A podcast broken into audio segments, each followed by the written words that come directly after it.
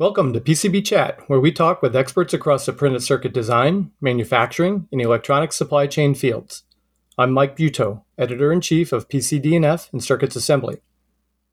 My guest today is David Bernard. David is an X ray consultant for the electronics industry, with more than 20 years' experience in the use and understanding of X ray inspection and test. He is the original author of A Practical Guide to X ray Inspection Criteria and Common Defect Analysis. David has a PhD in chemical physics from the University of Sussex in the UK. Now, next month, David will present a three hour webinar on X ray inspection. The title is Getting the Best from Your X ray Inspection System. David, welcome to PCB Chat. Thanks a lot, Mike. Now, you've been a columnist for Circuits Assembly for a few years, and in that time, you've covered quite a range of issues related to inspection. Over the course of your career, have you noticed any particular changes in the understanding of how X ray can be used in electronics inspection? I don't know about understanding. People know why they want to use it, and that is to see those features in their boards that are optically hidden from view. They have no other way of checking to see if reflow, for example, has happened correctly and appropriately. In my seminar, getting the best from your X ray inspection system, I've looked at all the equipment that is out there and tried to understand that the X ray inspection systems that people have vary widely, both in terms of age and capability. So, when you're doing inspection, you know what you're trying to inspect, but what the X ray machine can achieve may be very different from site to site. And as a result, I wanted to try and offer a seminar where it would ensure that people understood the capabilities of their X ray inspection machine so that when they come to doing the inspection of BGAs, QFNs, connectors, low temperature solders, plated through holes, and everything else, they know what their system can do, but also what it may not be able to do, so that when I then present some suggested methodologies to inspect these features in what I hope is a practical, step by step approach, they can do it to the best of the ability of the system. And if it can't achieve all of those functionalities, then stop while you're ahead, do some x ray rather than none, and I hope offer the benefit to the manufacturing process in terms of the quality that will come from the manufacturing process. So that's a great point. Just as a rule, some X-ray is better than none. Yes, if, if that's my one thing, you know, don't compare with optical inspection. Optical inspection, it's complementary. It's important. X-ray has its own benefits and opportunities because it can see stuff that you can't see optically. But some X-ray is better than none.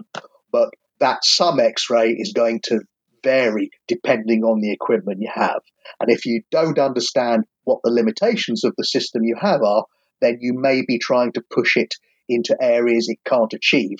And not only are you failing what you can provide as a service, but it may cause you problems because you won't be able to see the potential flaws that the rest of your organization is hoping you'll pick up obviously on the assumption that people occasionally have problems. I'm sure that's not the case for your audience, but we have to take a view. Are you going to be uh, addressing questions from the audience? Yes, absolutely. There is a technical part of it to make certain people understand what the X ray machine uh, contains. It's not highly technical. I hope there's sufficient graphs and uh, things like that just to make certain that there's an understanding.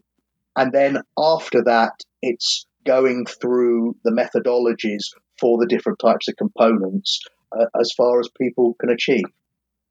Will your webinar be covering both 2D and 3D inspection? I'm going to be looking primarily at what you would call offline 2D X ray inspection, but it will include information about laminography and CT, and also information about inline and automated X ray inspection. They're both 2D and 3D. Not so much in terms of detail compared to the manual offline, but all the problems that you have in manual offline are going to be there for inline and 3D applications, but with more, and I've tried to address those at some level.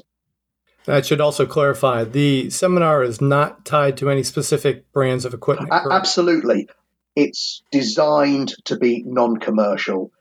I'm not going to recommend one machine over another because at the end of the day, I hope this is a practical seminar so that people can use what they have, whatever the machine. Of course, I'm going to be showing pictures and examples, but they're going to be illustrative rather than of one specific machine or another.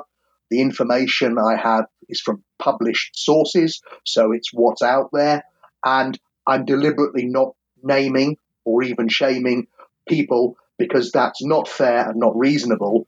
And it is also more practical that it's trying to sh- I'm trying to show a range of the capabilities that are out there so that people can realistically see where their system is in the spectrum of what is possible. And I'm not going to say what you should and shouldn't have, but I think it is important, for example, magnification being one of the most important things, in my opinion, is that if your machine, for the reasons that I'll expand in the seminar, can't get to the magnification you need to achieve, then don't waste your time trying to do it. But if it's good enough for some of the tasks, you should use it because it's going to give you that valuable information that you won't see optically. Now, in the webinar, which I should mention takes place on May 20th from 1 to 4 o'clock Eastern Time, you did mention a moment ago the low temperature solders. I don't want to give away too much, but uh, what is it about LTSs that makes them perhaps a little bit more tricky when it comes to inspection? Sadly, or rather not sadly, from an X ray perspective, and without giving the whole game away, they don't make a great deal of difference from an X ray perspective because what you're trying to do is look at material and the X ray sees more dense materials better than less dense materials. And although they're low temperature solders and they're the benefits of their operating temperature, of course, why people are very interested in using them, in terms of physically seeing them in the X ray machine, they are very dense and so don't look any different as joints compared to traditional um, uh, lead free or even tin lead solder joints. You're going to see the same problems in low temperature solder as you would in any other solder. The fact that it's being created at a lower temperature from an X ray perspective doesn't make any difference. So it's really all about the contrast and the density. That's exactly right. It's the, it's to do with the contrast, and the contrast of low temperature solders is equivalent to lead-free solders or tin lead solders. So you can see the same problems, even though it's a different material. I see. And who should attend the webinar? Like, who's the target audience? I've tried to aim it at those who are new or relatively new to X ray inspection. And so we'll offer them some tips and guidelines about how to start investigating the most commonly analyzed components and features that they're going to come across on a day to day basis. But I also hope that it provides a training resource for the more experienced users who are going to be responsible for training the next generation and training new people in a continuing professional development way to investigate features using X ray so that it can be done to the best of the system's capabilities and therefore provide the best functionality within the manufacturing process. There's also a possibility that for those people who are considering replacing an existing X ray machine, then I hope it may also provide additional information to what's out there and the questions they may need to ask in order to get the best system for their use. Would you say that the presentation emphasizes more theoretical or is it more aimed toward the uh, practical application? It's both. In the first part, it's going to be more of a technical discovery and explanation of the X ray system and the various components in order that people will understand how it can achieve the magnification it does how it can achieve the sensitivity in grayscale that it can, and the ability to do laminography or CT if and when that's appropriate. So that's the first half in terms of understanding what you have and then to put that in perspective of how you're going to use it. And then the second half, I've tried to give practical examples and methodologies of suggested ways of inspecting the most commonly investigated uh, objects, such as BGAs, such as QFNs, connectors, plated through hole that I've mentioned before.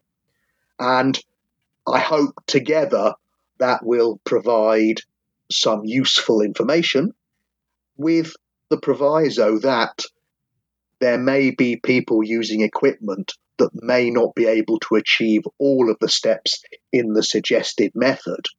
But of course, to do as much as they can and then not waste time doing things that they, their system, for whatever reason, just can't achieve. Okay, well, thank you, David, for coming on to PCB Chat and giving us a little bit of a uh, insight into your upcoming webinar that takes place on May 20th. The title is Getting the Best from Your X ray Inspection System, a three hour webinar available at pcb2day.com. And just a note that anyone who pre registers will have access to the uh, webinar for 30 days on demand following the May 20th uh, presentation. So, a big thank you to my guest, David Bernard. Uh, for more information, you can email David at dbc at bernard.abel.co.uk. For PCB Chat, this is Mike Buetow. Have a nice day.